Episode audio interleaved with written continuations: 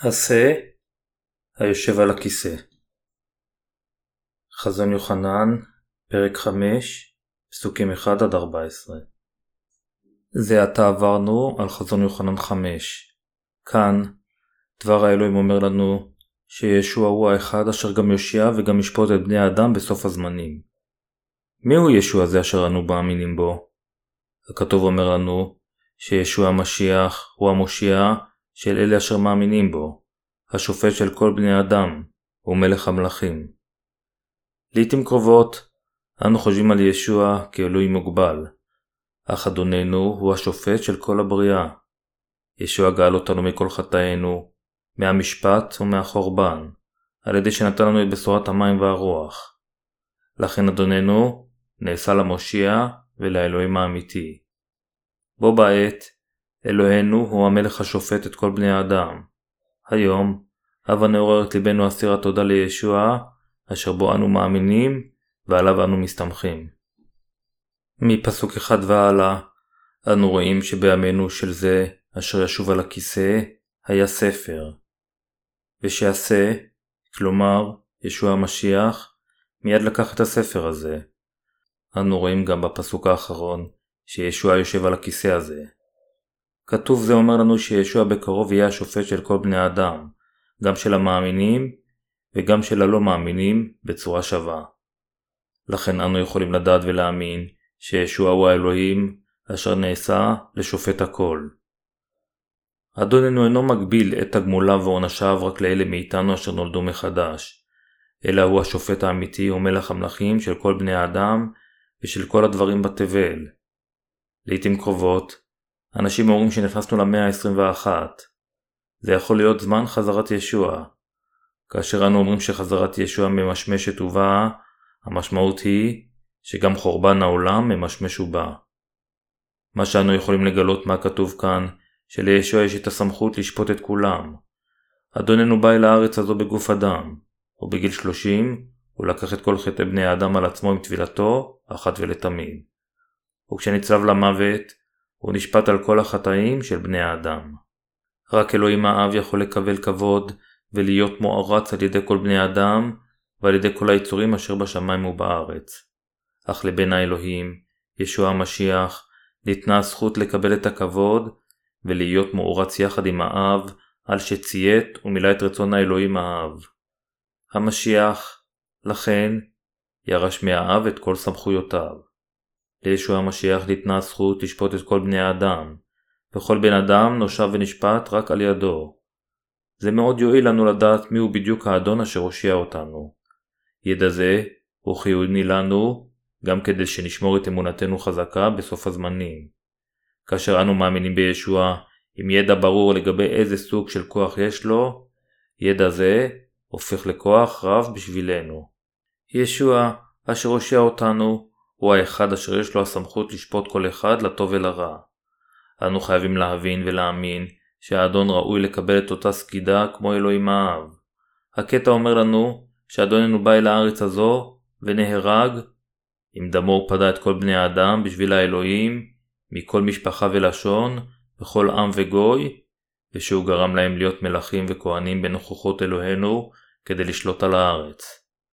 לאחר מכן הקטע אומר לנו שהיו קולות מלאכים בשמיים, רבים, ומספרם ריבו רבבות ואלפי אלפים, מהללים ועובדים את ישוע בקול גדול. נאה לשא התבוח, לקחת עוז ואושר וחוכמה וגבורה, והדר וכבוד וברכה. יוחנן המשיך בעדות של מה שהוא ראה ושמע בפסוק 13. וכל בריאה אשר בשמיים ובארץ, ומתחת לארץ, ואשר על הים וכל אשר בהם, את כולם שמעתי אומרים לאמור, ליושב על הכיסא ולשא הברכה, וההדר והכבוד, והעוז ולעולמי עולמים. למי אם כן כל הבריות נתנו הלל? לשא, אשר ישב על הכיסא, ניתנו כל הברכות, ההדר והכבוד, והעוז לעולמי עולמים. הלל, שבח וסגידה מבני האדם, שמורים רק לאלוהים האב של ישוע המשיח. אך כיוון שלישוע ניתנו אותם סמכויות כמו לאב, על ידי שבא אל הארץ הזו, וגאל את כל בני האדם מהחטאים, מהחורבן והמשפט, על ישועת הכפרה הזו, ניתנה לו כל התהילה, יחד עם האב, או בגלל שמושיענו ראוי לקבל את כל הסגידה. רק המחשבה על כך שישוע אשר ישוב על הכיסא, אשר הוא האדון ושופט הכל, ומושיענו, נותנת לנו פאר גדול הממלא את ליבנו.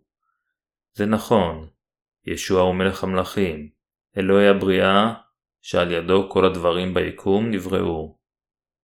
כיוון שאדוננו הוא אלוהי הבריאה, אשר בא אל הארץ הזו, והושיע אותנו על ידי מימיו ודמו, הוא ראוי לכך שכל בני אדם וכל מה שביקום יכרעו ברך לפני כיסאו, ויסגדו לו, ויתנו לו את ההלל, ההדר והכבוד.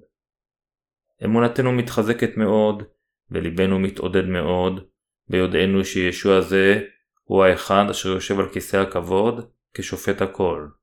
יש אנשים החושבים על ישוע כאחד מארבעת חכמי העולם, אך ישוע הוא בשום פנים ואופן לא אדם.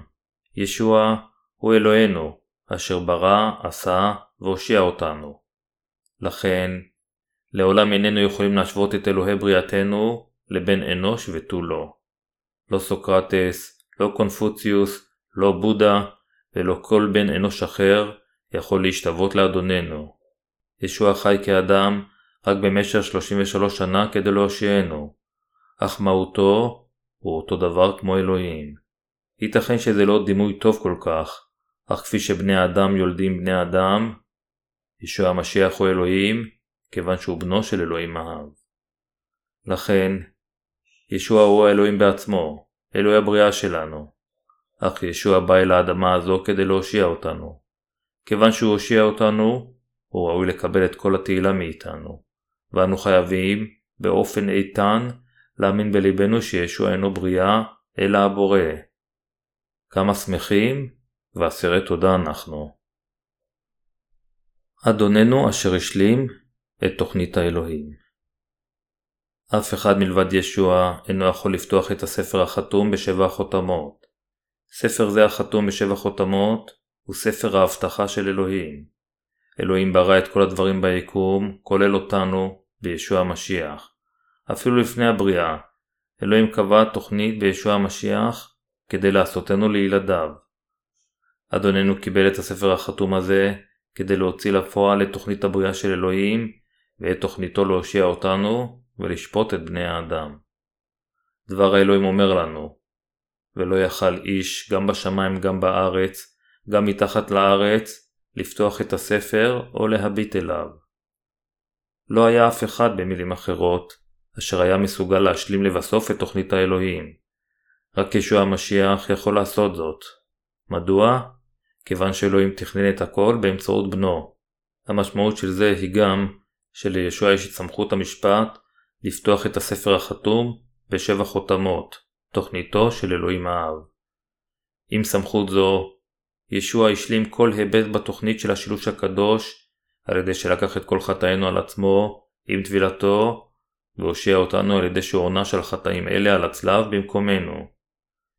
ישוע עשה אותנו לכהנים לפני אלוהים, על ידי שגאל אותנו מהחטאים, באמצעות הקרבתו ובמחיר חייו. ישוע המשיח גם גרם לאלה אשר מאמינים בישועתו לשלוט עמו. כפי שדבר האלוהים אומר לנו, וימלכו על הארץ. כאשר אדוננו יחזור למעשה לארץ הזו, הוא ינצח שוב את כל הדברים ויביא למימוש את מלכות אלף השנים על הארץ.